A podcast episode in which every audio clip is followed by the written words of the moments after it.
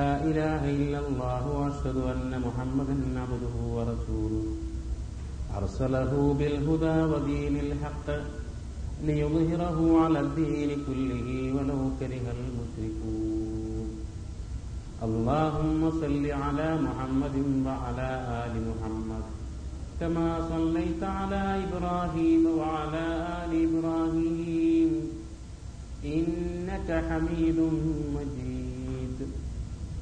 اللهم بارك على محمد وعلى آل محمد كما باركت على إبراهيم وعلى آل إبراهيم. إنك حميد مجيد. أما بعد فإن خير الحديث كتاب الله وخير الهدي هدي محمد صلى الله عليه وسلم. وشر الأمور محدثاتها وكل محدثة بدعة وكل بدعة ضلالة وكل ضلالة في النار. يا أيها الذين آمنوا اتقوا الله حق تقاته ولا تموتن إلا وأنتم مسلمون. أعوذ بالله من الشيطان الرجيم. بسم الله الرحمن الرحيم. إذا جاء نصر الله والفتح ورأيت الناس يدخلون في دين الله أفواجا فسبح بحمد ربك واستغفره إنه كان توابا. رب اشرح لي صدري ويسر لي أمري واحلل عقدة من لساني يفقه قولي സ്നേഹം നിറഞ്ഞ സഹോദരങ്ങളെ സത്യവിശ്വാസികൾ ഈ മഹാപ്രപഞ്ചത്തിന്റെ സൃഷ്ടാവും സംരക്ഷകനുമായ ഏകനായ അള്ളാഹുവിന്റെ നിയമനിർദ്ദേശങ്ങളും കൽപ്പനകളും. കഴിയുന്നത്ര ജീവിതത്തിൽ പകർത്തി. ഒരു മുസ്ലിമായി മുഗ്മിനായി ജീവിതം നയിക്കണമെന്ന് ആമുഖമായി എല്ലാവരെയും ഉപദേശിക്കുകയാണ് ഉണർത്തുകയാണ്.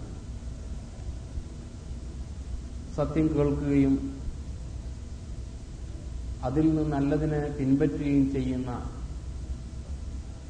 അള്ളാഹുവിന്റെ യഥാർത്ഥ ദാസന്മാരുടെ കൂട്ടത്തിൽ അവൻ നമ്മെ എല്ലാവരെയും ഉൾപ്പെടുത്തുമാറാകട്ടെ. അറിഞ്ഞും അറിയാതെയും നമ്മിൽ വന്നു പോയ ചെറുതും വലുതുമായ രഹസ്യവും പരസ്യവുമായ എല്ലാ തെറ്റുകുറ്റങ്ങളും പാപങ്ങളും റഹ്മാനായ തമ്പുരാൻ നമുക്ക് പുറത്ത് മാപ്പാക്കി തീരുമാറാകട്ടെ. സഹോദരങ്ങളെ പരിശുദ്ധ റമദാനിന്റെ അവസാന ദിവസങ്ങളിലാണ് നമ്മൾ കഴിഞ്ഞു പോകുന്നു. റമദാൻ ഒന്ന്. അത് ഇന്നലെ എന്ന പോലെ നമ്മുടെ ജീവിതത്തിൽ കഴിഞ്ഞു പോവുകയില്ല. ഇതുപോലെയാണ് ജീവിതം. ഭൂതകാലത്ത് കഴിഞ്ഞു പോയ കാര്യങ്ങളൊക്കെ ഇന്നലെ എന്ന പോലെ നമ്മുടെ മനോമുകുലത്തിൽ ഓർമ്മ വരുന്നു. ഇനി എത്ര ദിവസം എത്ര മാസം എത്ര ആഴ്ചകൾ നമ്മൾ ജീവിക്കും എന്നും അറിയാൻ കഴിയുകയും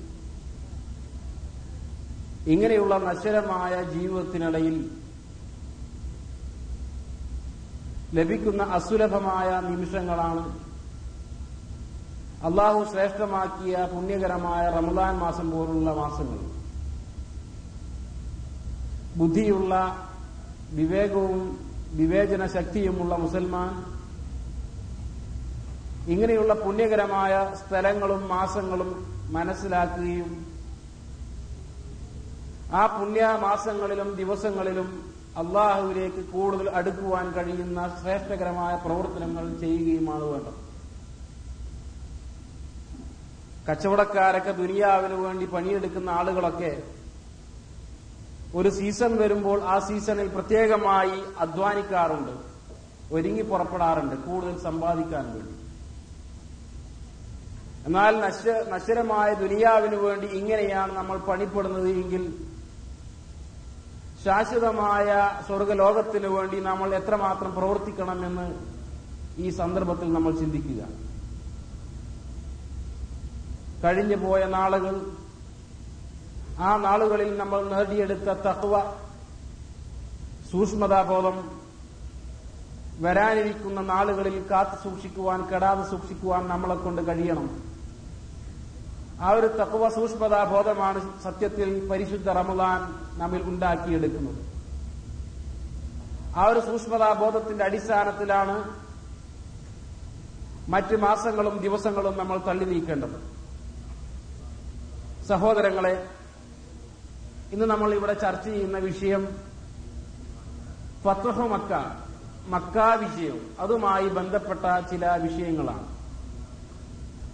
റമദാൻ എന്ന് പറയുമ്പോൾ നോമ്പെന്ന് പറയുമ്പോൾ ചില ആളുകൾക്കെങ്കിലും അധ്വാനിക്കാതെ കഴിഞ്ഞു കൂടാനുള്ള ഉറങ്ങി തീർക്കാനുള്ള ഒരു മാസമായി കണക്കാക്കാറുണ്ട്. മടിയുടെയും അലസതയുടെയും നിർജീവതയുടെയും ഒരു മാസമായി ആ ആളുകൾ അതിനെ കണക്കാക്കും. അങ്ങനെ അങ്ങനെയുള്ള ആളുകൾ മനസ്സിലാക്കേണ്ടത് പരിശുദ്ധ റമദാൻ മാസം മടിയുടെയും ആലസ്യത്തിന്റെയും നിർജീവതയുടെയും കാലമല്ല. മറിച്ച് അധ്വാനത്തിന്റെ നാളുകളാണ്. അത് ദുനിയാവിന് വേണ്ടിയാകട്ടെ നാളെ ആഹ്റത്തിന് വേണ്ടിയാകട്ടെ അധ്വാനത്തിന്റെ നാളുകളാണ് റമദാൻ മാസം. ഭക്ഷണം കഴിക്കുന്നില്ല വെള്ളം കഴിക്കുന്നില്ല ക്ഷീണമാണ്. എന്ന് പറഞ്ഞുകൊണ്ട് വീട് മുക്കുകളിൽ ഒതുങ്ങിക്കൂടുന്നവനല്ല യഥാർത്ഥ മുസൽമാൻ. പരിശുദ്ധ റമദാൻ പഠിപ്പിക്കുന്ന ഒരു പാഠവും അതുതന്നെയാണ് റസൂലുല്ലാഹി സല്ലാഹു അലൈ വസല്ലമ തങ്ങളുടെ അവസാന പത്ത് വർഷം പരിശോധിച്ചാൽ ഹിജറ രണ്ടിലാണല്ലോ നോമ്പ് നിർബന്ധമാക്കിയത്. ആ രണ്ട് മുതൽ അള്ളാഹുവിന്റെ റസൂൽ മരണപ്പെടുന്നത് വരെയുള്ള ആ കാലഘട്ടങ്ങൾ ഏകദേശം എട്ട് വർഷം പരിശോധിച്ചാൽ ആ എട്ട് വർഷങ്ങളിലൊക്കെ റമദാൻ മാസമായി കഴിഞ്ഞാൽ അള്ളാഹുവിന്റെ റസൂൽ ഒരു ഭാഗത്ത് ദുനിയാവിന് വേണ്ടി പണിയെടുത്തിരുന്നു. മറുഭാഗത്ത് ആഹ്റത്തിന് വേണ്ടി പരലോകത്തിനു വേണ്ടി അധ്വാനിച്ചതായും കാണാൻ കഴിയും. പകൽ സമയത്ത് നോമ്പനുഷ്ഠിക്കുന്ന അള്ളാഹുവിന്റെ റസൂൽ രാത്രിയാകുമ്പോൾ കാലുകൾ കാലമുട്ട് വീർക്കുന്ന രൂപത്തിൽ നമസ്കരിച്ചിരുന്ന അള്ളാഹുവിന്റെ റസൂൽ ദുനിയാവിന് വേണ്ടി അധ്വാനിക്കുന്നതിൽ വിമുഖനായിരുന്നില്ല. ഒന്നാമത്തെ റമദാൻ ഹിജ്ര വർഷം രണ്ടിലുള്ള ഒന്നാമത്തെ റമദാൻ ആ റമദാനിലായിരുന്നുവല്ലോ. ഇസ്ലാമിക ചരിത്രത്തിലെ ഒന്നാമത്തെ യുദ്ധമായിരുന്ന ബദർ യുദ്ധം. റമദാൻ മാസത്തിലായിരുന്നു. അവരാരും ഇത് റമദാൻ മാസമാണല്ലോ. ഞങ്ങൾക്ക് ക്ഷീണമാണ് ഭക്ഷണം കഴിച്ചിട്ടില്ല വിശപ്പാണ് എന്ന് പറഞ്ഞുകൊണ്ട് യുദ്ധത്തിൽ നിന്നും പിന്തിരിയാൻ അവരെ കൊണ്ട് കഴിഞ്ഞില്ല. അതേപോലുള്ള ഒരു ചരിത്രമാണ് മക്കം പഥം നമുക്ക് പഠിപ്പിച്ചു തരുന്നത്. ഹിജ്ര എട്ടാം വർഷം നടന്ന മക്ക വിജയം അത് റമദാൻ മാസത്തിലായിരുന്നു അരങ്ങേറിയത്. അത് നമുക്ക് പഠിപ്പിച്ചു തരുന്ന പാഠവും നേരത്തെ സൂചിപ്പിച്ച പോലെ റമദാനിൽ ഒതുങ്ങിക്കൂടേണ്ടവനല്ല മുസൽമാൻ അധ്വാനിക്കേണ്ടവനാണ്. ഈ പാഠമാണ് നമ്മൾക്ക് പഠിപ്പിച്ചു തരുന്നത്. പരിശുദ്ധ മക്ക നഗരം. അത് ഇസ്ലാമിന് അധീനമാകുക എന്നുള്ളത് അള്ളാഹുവിന്റെ റസൂലിന്റെ അടങ്ങാത്ത ആഗ്രഹമായിരുന്നു. നമ്മളൊക്കെ ജനിച്ച നാട്. ആ നാടിനോട് നമ്മുടെ മനസ്സിന് എന്തെന്നില്ലാത്ത അടങ്ങാത്ത ആവേശമായിരിക്കും ആ നാട്ടിൽ താമസിക്കുവാനും ആ നമ്മൾ ആ നാട് നമ്മുടെ ചൊൽപ്പിടിക്ക് കീഴിലാകുവാനും എന്തെന്നില്ലാത്ത ആഗ്രഹമായിരിക്കും.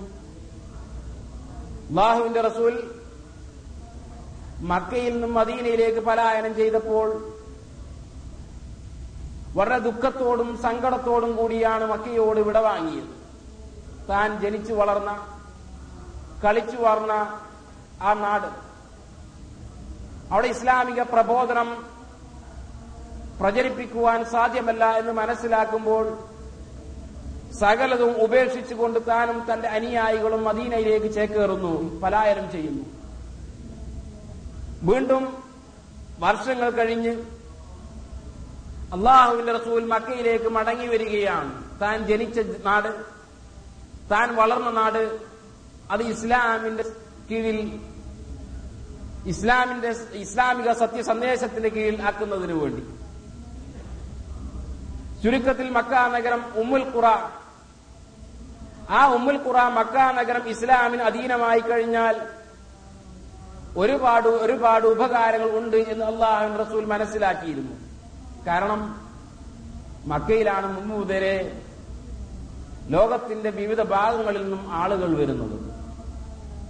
മക്ക അതാണ് ജനങ്ങൾ തിങ്ങി താമസിക്കുന്ന സ്ഥലവും. ഉംറക്ക് വേണ്ടി വരുന്ന ആളുകൾ ഹജ്ജിന് വേണ്ടി വരുന്ന ആളുകൾ അവരെല്ലാം വരുന്നത് മക്കയിലാണ്.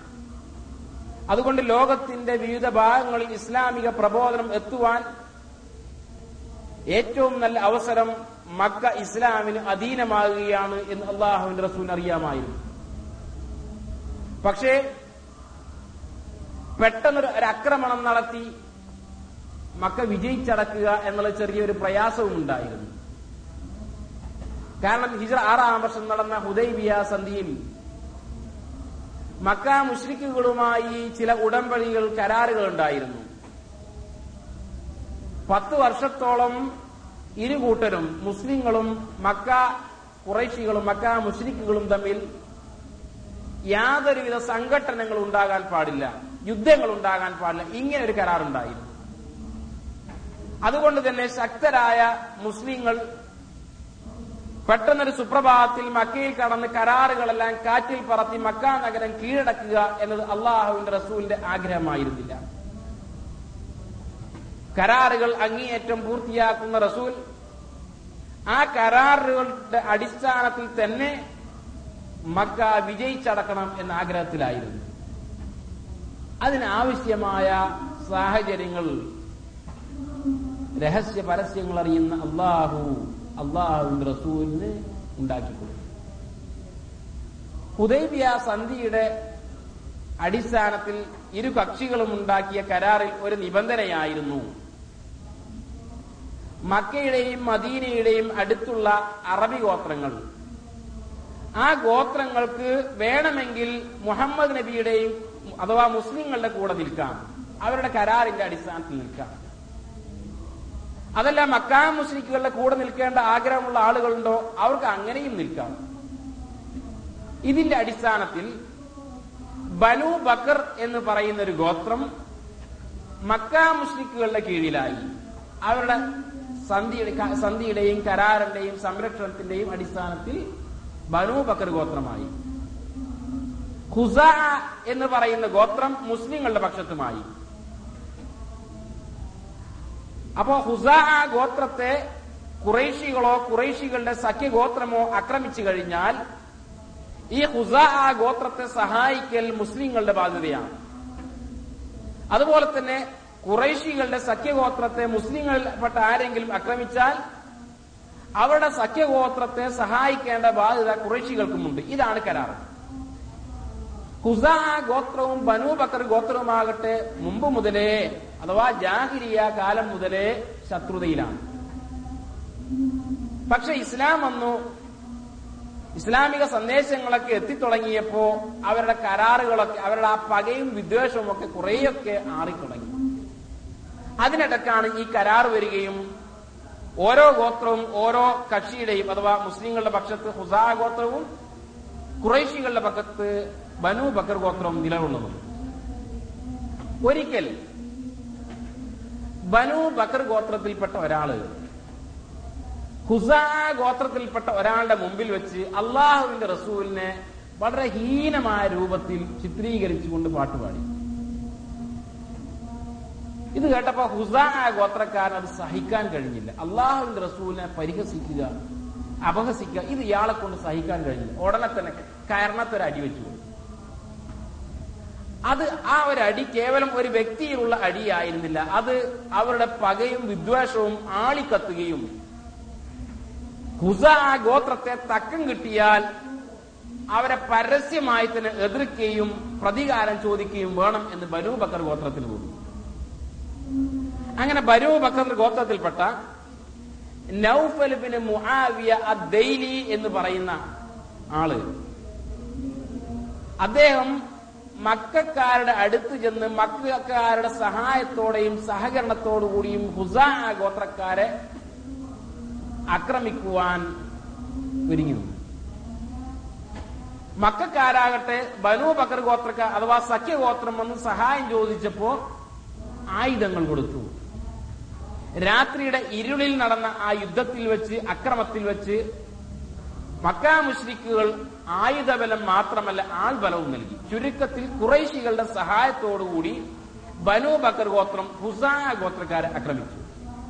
ഹുസാ ഗോത്രമാകട്ടെ വസീർ എന്ന് പറയുന്ന സ്ഥലത്ത് ഒരു ഒരു വെള്ളത്തടാകത്തിന്റെ അടുത്ത് താമസിക്കുമ്പോഴാണ് ബനു ബക്കർ ഗോത്രക്കാർ വന്ന് ആക്രമിക്കുന്നത്. ചരിത്രത്തിൽ കാണുന്നത് പോലെ ഏകദേശം ഇരുപതോളം പേരെ ബനു ബക്കർ ഗോത്രക്കാര് ഹുസാ ഗോത്രത്തിൽപ്പെട്ട ഇരുപതോളം പേരെ കൊന്നു. ഇങ്ങനെ സംഭവം ഉണ്ടായി കഴിഞ്ഞപ്പോ ഹുസാ ഗോത്രക്കാർ ഉടനെ തന്നെ തങ്ങളുടെ സഹായിയാകുന്ന മുസ്ലിങ്ങളുടെ അടുത്തേക്ക് അഥവാ അള്ളാഹുവിന്റെ റസൂലിന്റെ അടുത്തേക്ക് മദീനയിലേക്ക് ആളെ പറഞ്ഞു. അംബ്രബിന് സാലിം അൽ ഹുസായി എന്ന് പറയുന്ന തങ്ങളുടെ നേതാവിനെ ഹുസാക്കാർ അള്ളാഹുവിന്റെ റസൂലിന്റെ അടുത്തേക്ക് പറഞ്ഞയച്ചു. അദ്ദേഹം റസൂലിന്റെ അടുത്ത് വന്നുകൊണ്ട് മനസ്സിൽ തട്ടുന്ന രൂപത്തിൽ തങ്ങൾ അക്രമി ആക്രമിക്കപ്പെട്ട ആ സാഹചര്യം വെച്ചുകൊണ്ട് ഒരു കവിത അള്ളാഹു റസൂലിന്റെ മുമ്പിൽ ചൊല്ലിക്കൊടുത്തു. ഇത് റസൂലിനെ അങ്ങേയറ്റം വേദനിപ്പിച്ചു. റസൂൽ പറഞ്ഞു "നുസൈ- നുസിർത്ത യാ അംബ്ര ബിൻ സാലിം. നിങ്ങൾ സഹായിക്കപ്പെട്ടിരിക്കുന്നു. നമ്മുടെ സഹായം നിങ്ങൾക്കുണ്ടാകും. അങ്ങനെ അദ്ദേഹം വീണ്ടും മക്കയിലേക്ക് മടങ്ങിപ്പോന്നു. വീണ്ടും ബുദൈലിബിന് വർക്ക അൽ ഹുസായി എന്ന് പറയുന്ന മറ്റൊരാളെ കൂടി ഹുസാ ഗോത്രക്കാർ അള്ളാഹു റസൂലിന്റെ അടുത്തേക്ക് പറഞ്ഞയച്ചു. അദ്ദേഹവും ചെന്ന് തങ്ങൾ ആക്രമിക്കപ്പെട്ട വിവരം അള്ളാഹുവിന്റെ റസൂലിനോട് അറിയിച്ചു. അള്ളാഹുവിന്റെ റസൂലിനെ അറിയിച്ചു. കാരണം റസൂലാണല്ലോ അവരുടെ സഖ്യഗോത്രവും സഹായിയും. ഏതായിരുന്നാലും ശരി കുറച്ച് കഴിഞ്ഞപ്പോഴാണ് മക്കാ മുശ്രിക്കുകൾ അവർ ചെയ്ത വിഡിത്തം മനസ്സിലായത്. കാരണം മുസ്ലിങ്ങൾ പൊതുവെ ശക്തരാണിപ്പോൾ. ഇങ്ങനെ ശക്തരായ മുസ്ലിങ്ങളുടെ സഖ്യഗോത്രമാകുന്ന ഹുസാ ഗോത്രക്കാരെ ആക്രമിക്കാൻ തങ്ങളുടെ സഖ്യഗോത്രം ബനു ബക്രുകാര് വരുമ്പെട്ടപ്പോ അവർക്ക് ആയുധവും ആൾബലവും നൽകിയത് വിഡിത്തമായി അത് വേണ്ടിയില്ലായിരുന്നു എന്നവർക്ക് തോന്നി. അങ്ങനെ മക്കാ മുസ്ലിങ്ങളൊക്കെ ഒരുമിച്ച് കൂടുകയും അവരുടെ നേതാവായ അബൂ സുഫിയാൻ. അന്ന് അബൂ സുഫിയാന് റതിയല്ലാഹു അൻഹു ആയിട്ടില്ല. അഥവാ മുസ്ലിം ആയിട്ടില്ല. അബൂ സുഫിയാനെ നേതാവാക്കി മദീനയിലേക്ക് പറഞ്ഞയച്ചു. എന്തായിരുന്നു ലക്ഷ്യം? ഹുദൈബിയ സന്ധിയിലുണ്ടായിരുന്ന കരാറുകളൊക്കെ ഒന്ന് പുതുക്കുക. ആ കരാർ പുതുക്കേണ്ട ആവശ്യമില്ല. പക്ഷെ അവരുടെ മനസ്സിൽ തോന്നി ഈ കരാർ രണ്ടാമതൊരിക്കൽ കൂടി പുതുക്കിയില്ല എങ്കിൽ ഒരു പക്ഷേ മുസ്ലിങ്ങൾ ഈ സംഭവം അറിഞ്ഞാൽ ആക്രമിച്ചേക്കുമോ അതുകൊണ്ട് കരാറുകൾ ഒന്നുകൂടി പുതുക്കുക. പത്ത് വർഷത്തേക്ക് നമ്മൾ ഇനി യുദ്ധം യുദ്ധമുണ്ടാകാൻ പാടില്ല എന്നുള്ള കരാർ ഒരിക്കൽ കൂടി പുതുക്കണം എന്ന ഉദ്ദേശത്തോടുകൂടി അബൂ സുഫിയാനെ അള്ളാഹു റസൂലിന്റെ അടുത്തേക്ക് മദീനയിലേക്ക് പറഞ്ഞു. മദീനയിലേക്ക് പോകുന്ന വഴി വഴിയിൽ വെച്ച് ഹുസാക്കാർ രണ്ടാമത് പറഞ്ഞയച്ച ബുദൈലിബിന് വർക്ക അൽ ഹുസായിയെ അബൂ സുഫിയാൻ കണ്ടുമുട്ടി. അദ്ദേഹത്തോട് ചോദിച്ചു എവിടുന്നല്ലേ വരുന്നത് ഞാൻ ഇവിടുന്നാണ് ഞാൻ അവിടുന്നാണ്. അദ്ദേഹം ഉത്തരം പറയാതെ ഒഴിഞ്ഞു മാറി. അബൂ സുഫിയാന് വളരെ അഗ്രഗണ്യനാണ്. ബുദൈലിബിന് വർക്കാണ് പോയി കഴിഞ്ഞപ്പോ അദ്ദേഹത്തിന്റെ ഒട്ടകം മുട്ടുകുത്തിയ സ്ഥലത്ത് ചെന്ന് നോക്കി. അതിന്റെ ചാണകമൊക്കെ പരിശോധിച്ചപ്പോ മനസ്സിലായി അദ്ദേഹം മദീനയിൽ നിന്നാണ് വരുന്നത്. അപ്പൊ സംഗതി ശരിയല്ല എന്ന് മനസ്സിലായി. ഏതായിരുന്നാലും നേരെ മദീനയിലേക്ക് തന്നെ പോയി. അവിടെ ചെല്ലുമ്പോ ആദ്യമായി ചെല്ലുന്നത് മകളുടെ വീട്ടിലാണ് മകളുടെ പേര് ഉമ്മു ഹബീബ. ആ ഉമ്മു ഉമ്മു ഹബീബ അള്ളാഹുവിന്റെ റസൂലിന്റെ ഭാര്യയുമാണ്. എന്ന് പറഞ്ഞ മക്കാ മുസ്ലിക്ക് ആയ അബൂ സുഫിയാൻ ചെല്ലുന്നത് മരുമകന്റെ അടുത്തേക്ക്. മകളുടെ ഭർത്താവായ അള്ളാഹുവിന്റെ റസൂലിന്റെ അടുത്തേക്ക്. നേരെ അള്ളാഹുവിന്റെ റസൂലിന്റെ വീട്ടിലേക്ക് കയറി ചെന്നു. ഉമ്മു ഹബീബയുടെ വീട്ടിലേക്ക് കയറി ചെന്നു. അപ്പൊ നല്ല ഉദ്ദേശങ്ങളൊക്കെ വെച്ചുകൊണ്ടാണ് അദ്ദേഹം മകളുടെ വീട്ടിൽ കയറിച്ചത് മാപ്പയെ കണ്ടപ്പോ മകൾ ഉടനെ തന്നെ അദ്ദേഹം റസൂലിന്റെ വിരിപ്പിൽ ഇരിക്കാൻ ഇങ്ങനെ ഭാവിച്ചപ്പോ മകൾ ഓടി വന്ന് ആ വിരിപ്പ് മടക്കി വെച്ചു. അപ്പൊ അല്ല മോളെ ആ വിരിപ്പിന് കേടുപറ്റണ്ടെന്ന് കരുതിയാണോ അത് നീ മടക്കി വെച്ചത്? അതല്ല എനിക്ക് കേടുപറ്റണ്ടെന്ന് കരുതിയാണോ? മകളോട് ചോദിക്കാം അവിടെയാണ് നമ്മൾ ചില പാഠ കേവലം കഥ കേൾക്കുകയല്ല. അതിലുള്ള പാഠങ്ങൾ മനസ്സിലാക്കുകയാണ് വേണ്ടത്. ഇസ്ലാമിക ബന്ധമാണ് മറ്റ് എല്ലാ ബന്ധങ്ങളെക്കാൾ അതിശക്തം എന്ന് ഈ ചരിത്രം പഠിപ്പിക്കുകയാണ്. വാപ്പയോട് മകൾ പറഞ്ഞു വാപ്പ വിരിപ്പിന് കേടുപറ്റണ്ട എന്ന് കരുതിയല്ല. മറിച്ച് നിങ്ങൾ മുഷിരിക്കാണ് നിങ്ങൾ അള്ളാഹുവിന്റെ റസൂലിന്റെ ശത്രുവാണ്. മാത്രമല്ല നിങ്ങൾ നജിസാണ് അശുദ്ധനാണ്. മാനസികമായ അശുദ്ധിയുള്ള ഒരാളാണ് നിങ്ങൾ അതുകൊണ്ട് ഒരിക്കലും ശുദ്ധനായ അള്ളാഹുവിന്റെ റസൂലിന്റെ വിരിപ്പിൽ നിങ്ങൾക്ക് ഇരിക്കാൻ യാതൊരു യോഗ്യതയുമില്ല എന്ന് പറഞ്ഞു. ചുരുക്കം ഇറങ്ങിപ്പോ എന്ന് പറയുന്നതിനോട് തുല്യമായ ഒരു വാക്കാണല്ലോ അത്. ഉടനെ അബൂ സുഫിയാൻ പറഞ്ഞു മോളെ നീ എന്റെ കസ്റ്റഡിയിൽ നിന്ന് പോന്നതിന് ശേഷം നിനക്ക് എന്തൊക്കെയോ പറ്റിയിട്ടുണ്ട്. നിനക്ക് എന്തൊക്കെയോ ഷെറ് തിന്മകൾ പറ്റിയിട്ടുണ്ട്. അല്ലെങ്കിൽ ഒരു വാപ്പിയോട് ഇങ്ങനെയല്ലല്ലോ പറയേണ്ടത് എന്ന് പറഞ്ഞു. ഇവിടെയാണ് നമ്മൾ മനസ്സിലാക്കേണ്ടത്. ബന്ധം സ്നേഹബന്ധം. അത് ഇസ്ലാമികമായ ഇസ്ലാമിന്റെ അടിസ്ഥാനത്തിലാണ്. ബദർ യുദ്ധത്തിൽ നിങ്ങൾ നോക്ക് മഹാനായ അബു ഒബൈദ ആമിറുബിന് ജറാഹ് റതിയല്ലാഹു അൻഹു തലയെടുത്തത് അത് സ്വന്തം പിതാവിന്റെ തലയാണ്. അബൂബക്കർ സുദ്ദീഖ് റതിയല്ലാഹു അൻഹു യുദ്ധക്കളത്തിൽ ഓടി നടന്നത് മകന്റെ ശിരസെടുക്കുവാൻ വേണ്ടിയായിരുന്നു. ഇങ്ങനെ എത്രയോ സഹാബിമാര് മഹാനായ ഇബ്രാഹിം നബി അലൈഹി സ്വലാത്തു വസ്സലാം. ആ ഇബ്രാഹിം നബിയിൽ നിങ്ങൾക്ക് മഹത്തായ മാതൃകയുണ്ട് എന്ന് വിശുദ്ധ ഖുർആൻ പഠിപ്പിക്കുന്നുണ്ട്. വാപ്പയുടെ വീട്ടിൽ താമസിച്ച് പ്രബോധനം നടക്കുന്ന സന്ദർഭത്തിൽ വാപ്പ പറഞ്ഞു മോനെ നീ ഇത് നിർത്തിയില്ല എങ്കിൽ നീ വീട്ടിൽ നിന്ന് ഇറങ്ങിപ്പോകണം. നീ മലിയ. നീ ഇറങ്ങിപ്പോയിക്കോ അല്ലെങ്കിൽ നിന്നെ എറിഞ്ഞാട്ടുമെന്ന് പറഞ്ഞപ്പോ ഞാൻ വാപ്പ ഇനി മുതൽ ഇത്ര ഉറക്കൊന്നും പറയില്ല. അല്ലെ ഇത്ര കർശനമായിട്ടൊന്നും ദാവത് നടത്തൂല. ഞങ്ങളെ വീട്ടിൽ തന്നെ കൂടിക്കോളാം എന്ന് പറഞ്ഞില്ല.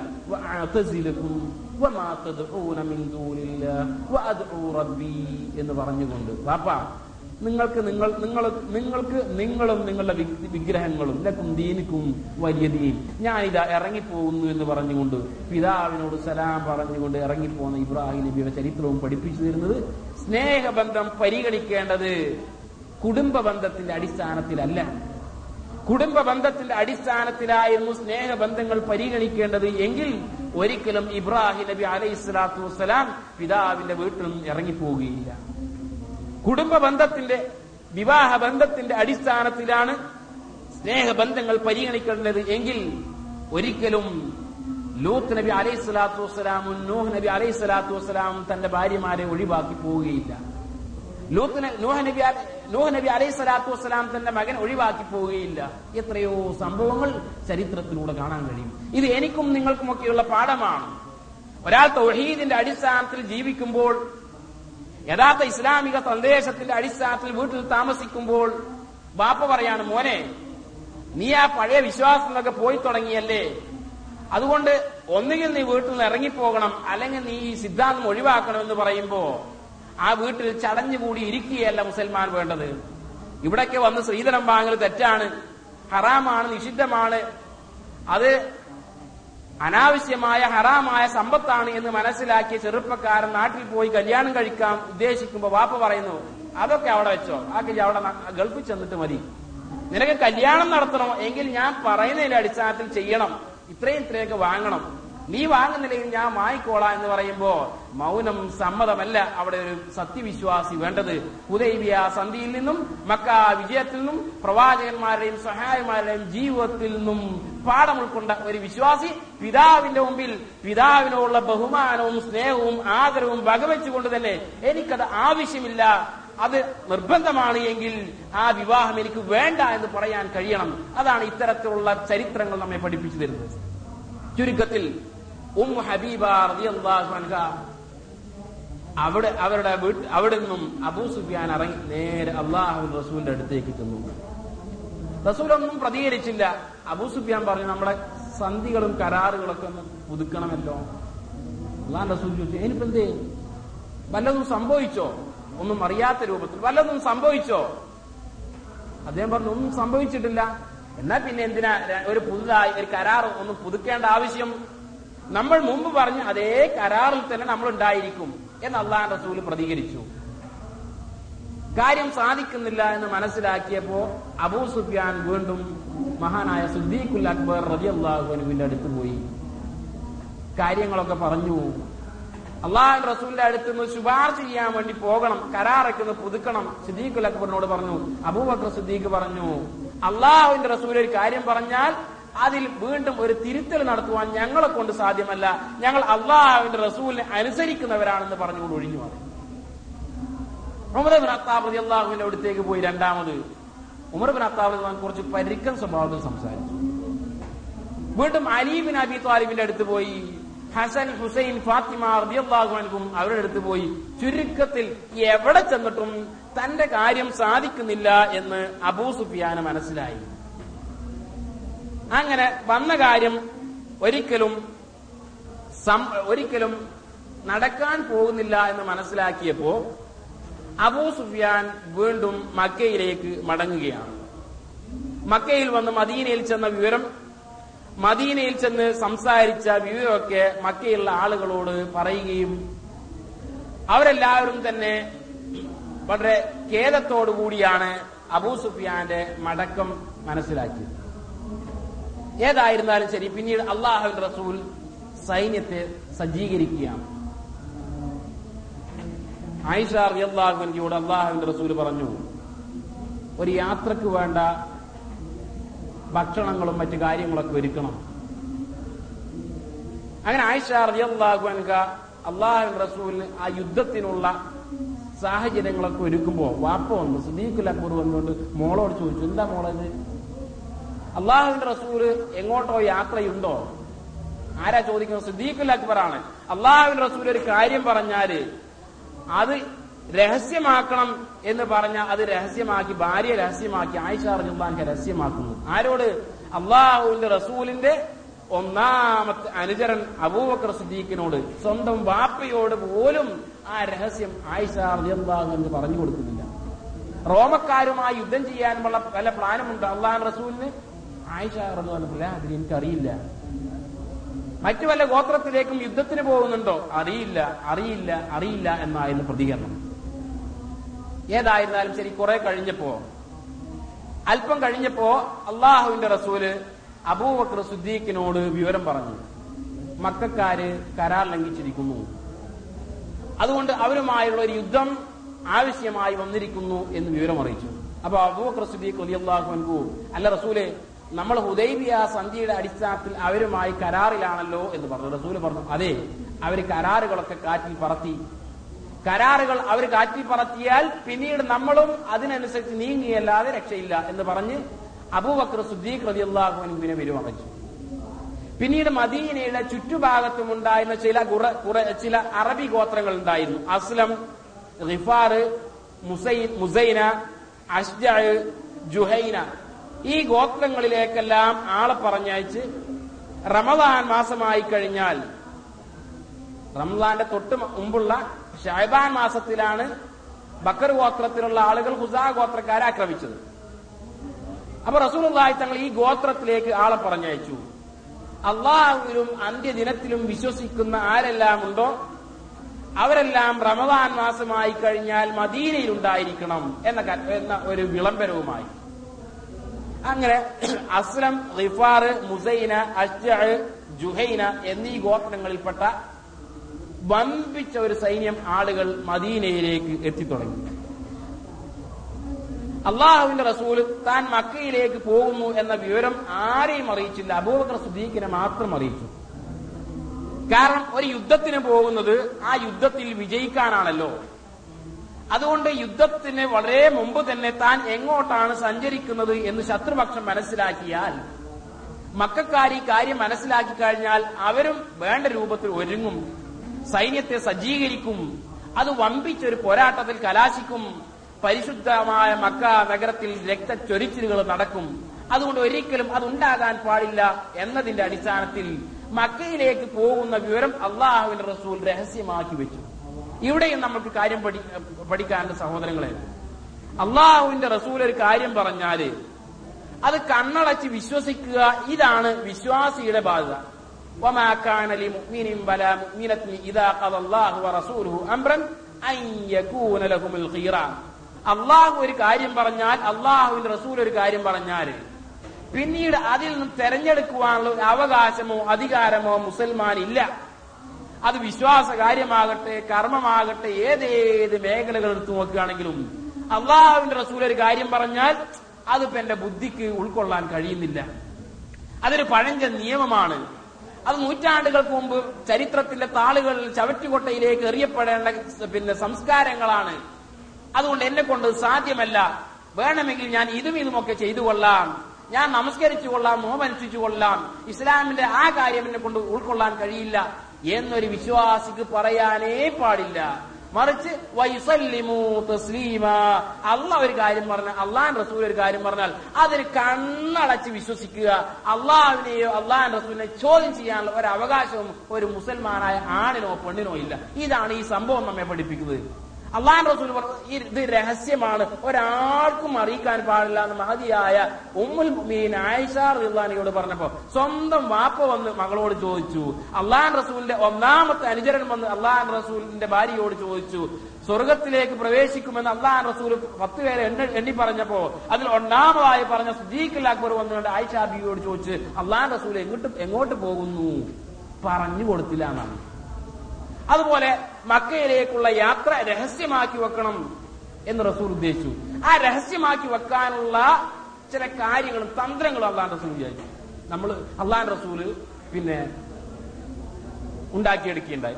പലപ്പോഴും റസൂൽ എന്ന് പറയുമ്പോ നബി എന്ന് പറയുമ്പോൾ ചില ആൾ വിചാരിക്കും നമ്മളെ നാട്ടിലൊരു മുസ്ലിയരെ പോലെ നേരം വെളുത്താൽ സുബിസ്കാരം കഴിഞ്ഞ് പിന്നെ കുറച്ച് കടന്നിറങ്ങി കുറച്ച് ദർശൊക്കെ എടുത്ത് വീണ്ടും ഇങ്ങനെ പള്ളിയുടെ മൂലയിൽ ഇങ്ങനെ ഒതുങ്ങിക്കൂടുക അത് മാത്രം ഇതാണ് അള്ളാഹ് റസൂലിന്റെ ജോലി എന്ന് പലപ്പോഴും പല ആളുകൾ ധരിക്കും.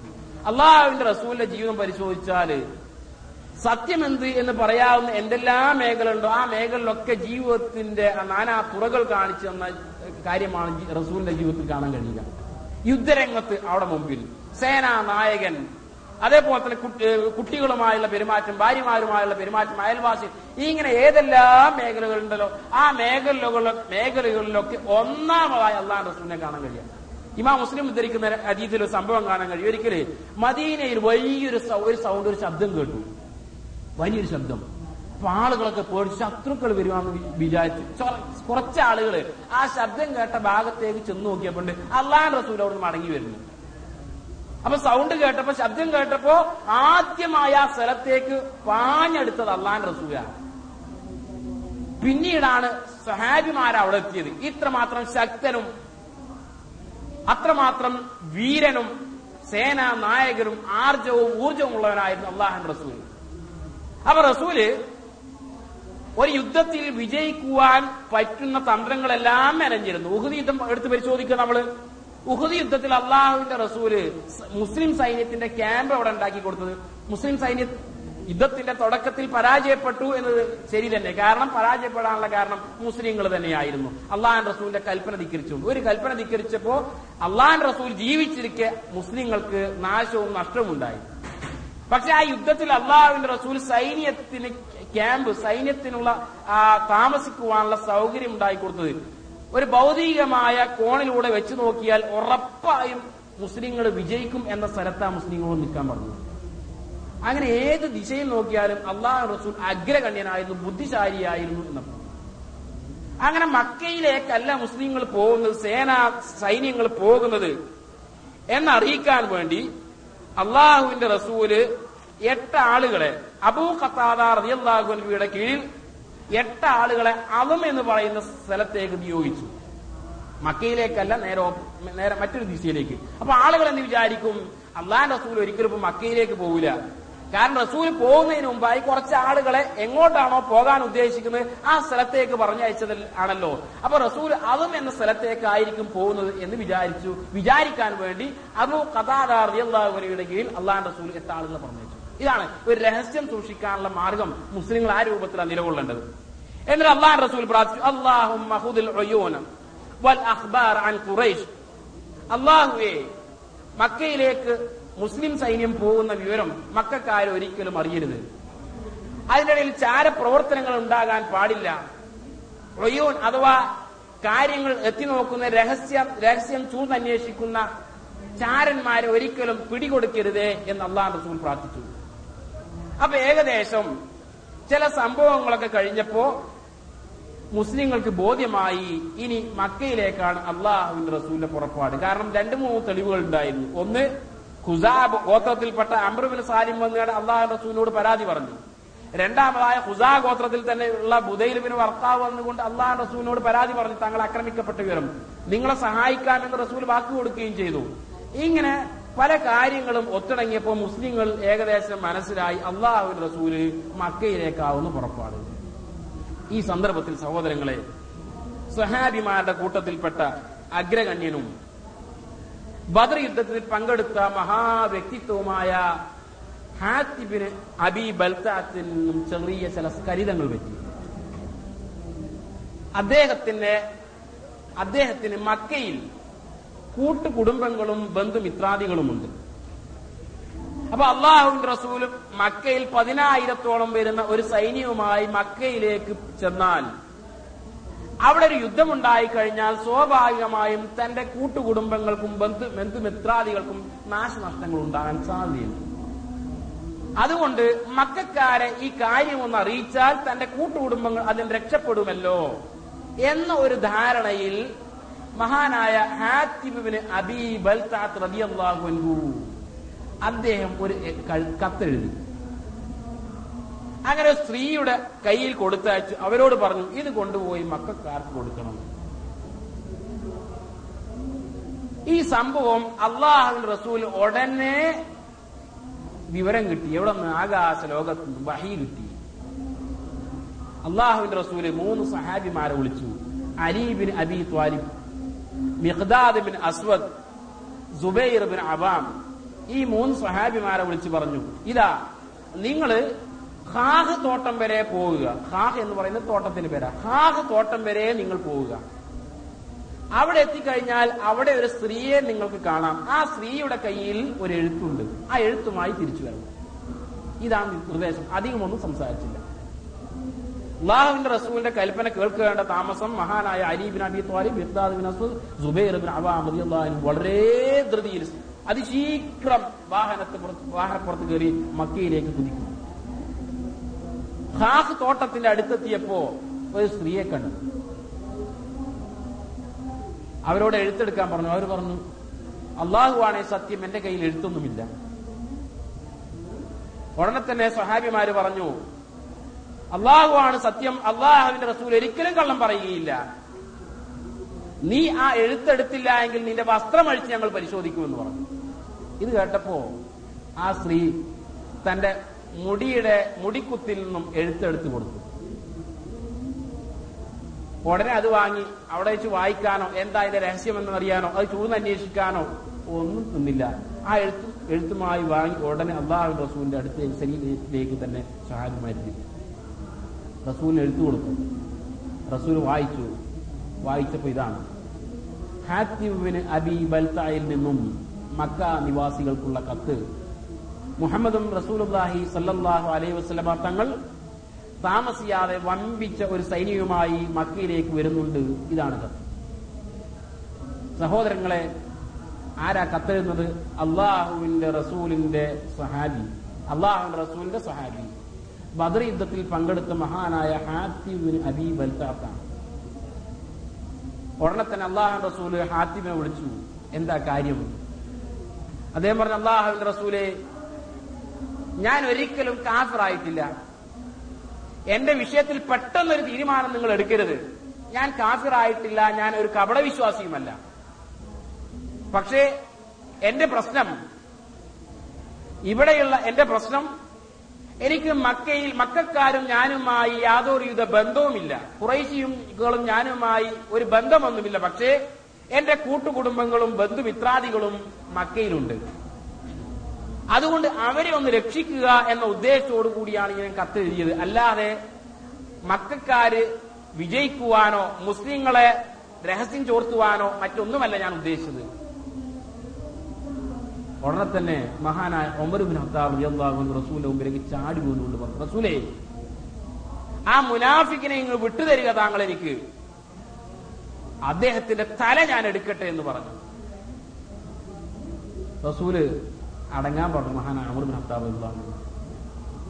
എന്നിട്ട് പറഞ്ഞു وما يدريك يا عمر لعل الله قد اطلع على أهل بدر فقال اعملوا ما شئتم فقد غفرت لكم ഉമറെ താങ്കൾക്ക് എന്തറിയാം ഉമറെ താങ്കൾക്ക് എന്തറിയാം തീർച്ചയായും ബദറിൽ പങ്കെടുത്ത സഹായമാർ അവിടെ കാര്യങ്ങളെല്ലാം അള്ളാഹു അറിഞ്ഞിട്ടുണ്ട് അള്ളാഹു അവരോട് പറഞ്ഞിരിക്കുന്നു "ഇഅ്മലൂ മാ ശിഅ്തും." ഏ ബദറിൽ പങ്കെടുത്ത സഹാബിമാരെ നിങ്ങൾ വേണ്ടത് നിങ്ങൾ ചെയ്തു കൊള്ളുക ഇൻ ഫഖദ് ഗഫർതു ലക്കും നിങ്ങളുടെ പാപങ്ങളെല്ലാം ഞാൻ നിങ്ങൾക്ക് പുറത്തു കൊടുത്തിരിക്കുന്നു. നിങ്ങളുടെ പാപങ്ങളെല്ലാം ഞാൻ നിങ്ങൾക്ക് പുറത്തു തന്നിരിക്കുന്നു എന്ന് പറയപ്പെട്ട ആളുകളാണ് ബദരീയങ്ങൾ ബദറിൽ പങ്കെടുത്ത ആളുകൾ. അതുകൊണ്ട് ഒരിക്കലും അദ്ദേഹത്തെ വധിക്കുവാൻ പാടില്ല എന്ന പാഠം അള്ളാഹുവിന്റെ റസൂൽ ഉമർ മെഹ്താബ് പഠിപ്പിച്ചു സഹാ- സഹോദരന്മാരെ ഈ ഒരു സംഭവത്തിൽ നിന്നും ധാരാളം പാഠങ്ങൾ നമ്മൾ പഠിക്കാനുണ്ട്. ചില പലപ്പോഴും നമ്മൾക്ക് ദുനിയാവും ഇസ്ലാം ദീനുമായി സംഘടനകൾ നടക്കും. ഇസ്ലാമിന്റെ ഒരു കാര്യം ചെയ്യുമ്പോ അത് ഒരുപക്ഷെ നമ്മുടെ ദേഹേച്ഛയുമായി അല്ലെങ്കിൽ ദുനിയാവുമായി സംഘടനത്തിൽ ഏർപ്പെട്ട് കഴിഞ്ഞാൽ അവിടെ നമ്മൾ നമ്മുടെ മനസ്സാഗ്രഹിക്കുന്ന കാര്യങ്ങൾ സ്വീകരിച്ച് ദുരി- ഇസ്ലാമിനെ ദൂരെ കളയുകയല്ല വേണ്ടത് മഹാനായ ഹാത്തിബിൻ അബി ബൽത്താത്തിന്റെ വിഷയത്തിലാണ് സൂറത്ത് മുംതഹിനയിലെ ഒന്നാമത്തെ ആയത്ത് ഇറങ്ങിയത് യാ അയ്യുഹല്ലദീന ആമനു لا تتخذوا عدوي وعدوكم أولياء تلقون إليهم بالمودة وقد كفروا بما جاءكم من الحق يخرجون الرسول وإياكم എന്ന് പറയുന്ന സുദീർഘമായ ആയത്ത് സൂറത്ത് മുംതഹിനയിലെ ഒന്നാമത്തെ ആയത്ത് ഇറങ്ങിയത് മഹാനായ അബു അബീബ് അൽത്തഹത്തിന്റെ ഈ വിഷയത്തിലാണ് എന്ന് തഫ്സീർ ഗ്രന്ഥങ്ങൾ പരിശോധിച്ചാൽ കാണാൻ കഴിയും. സത്യവിശ്വാസികളെ നിങ്ങൾ എന്റെയും നിങ്ങളുടെയും ശത്രുക്കളെ മിത്രങ്ങളായി സ്വീകരിക്കാൻ പാടില്ല. നിങ്ങൾ അവരിലേക്ക് സ്നേഹം ഇട്ടു ഇട്ടുകൊടുത്തുകൊണ്ട് നിങ്ങളുടെ ബന്ധുമിത്രാദികളായി മിത്രങ്ങളായി സ്വീകരിക്കുവാൻ പാടില്ല. തീർച്ചയായും നാം കൊണ്ടുവന്ന സത്യത്തെ അവർ നിഷേധിച്ചിരിക്കുന്നു.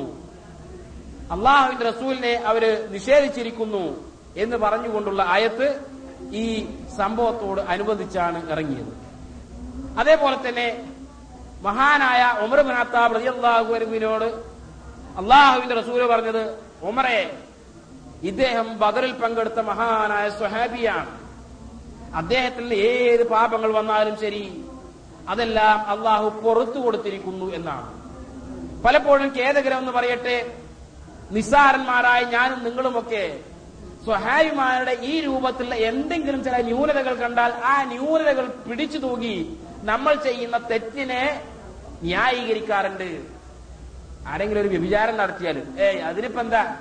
അള്ളാഹൻ റസൂലിന്റെ കാലത്ത് നടന്നില്ല മായിത് അങ്ങനെ നടത്തിയിട്ടില്ലേ? എന്തെങ്കിലും ഒരു വലിയ ഏതെങ്കിലും വലിയ പാപങ്ങൾ നമ്മൾ ചെയ്യുമ്പോ ഏ അതിനിപ്പോ എന്താ? റസൂലിന്റെ കാലത്തും ഇങ്ങനെയൊക്കെ ഉണ്ടായിട്ടുണ്ടല്ലോ.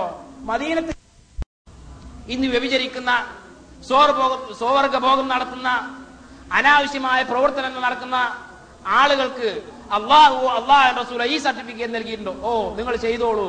നിങ്ങളുടെ തൗബ മായിന്റെ തൗബയേക്കാൾ വലുതാണ്. അതെല്ലാം പുറത്തു നിന്നിരിക്കും. ആര് ആർക്കാണ് അള്ളാഹു സർട്ടിഫിക്കറ്റ് നൽകിയത്? ആർക്കാണ് അള്ളാഹു പ്രശംസ വചനങ്ങൾ കൊടുത്തത്?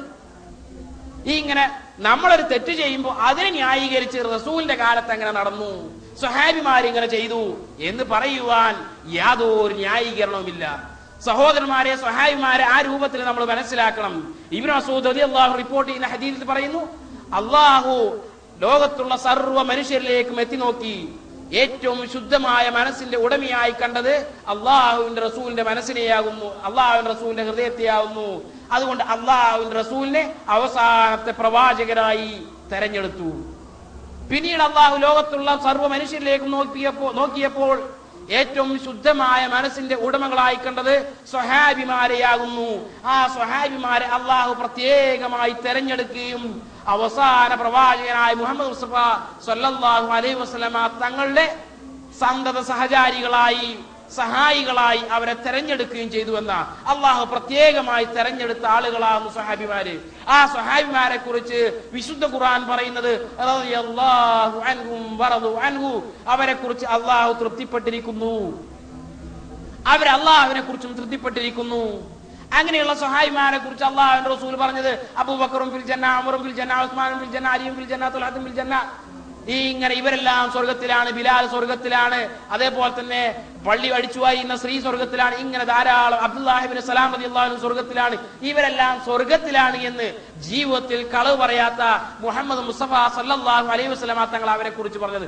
നമ്മൾ പറയുന്നു അതാ മുആവിയ അദ്ദേഹം ഇസ്ലാം സ്വീകരിച്ചത് സമ്മർദ്ദങ്ങൾക്ക് വഴങ്ങിയാണ്.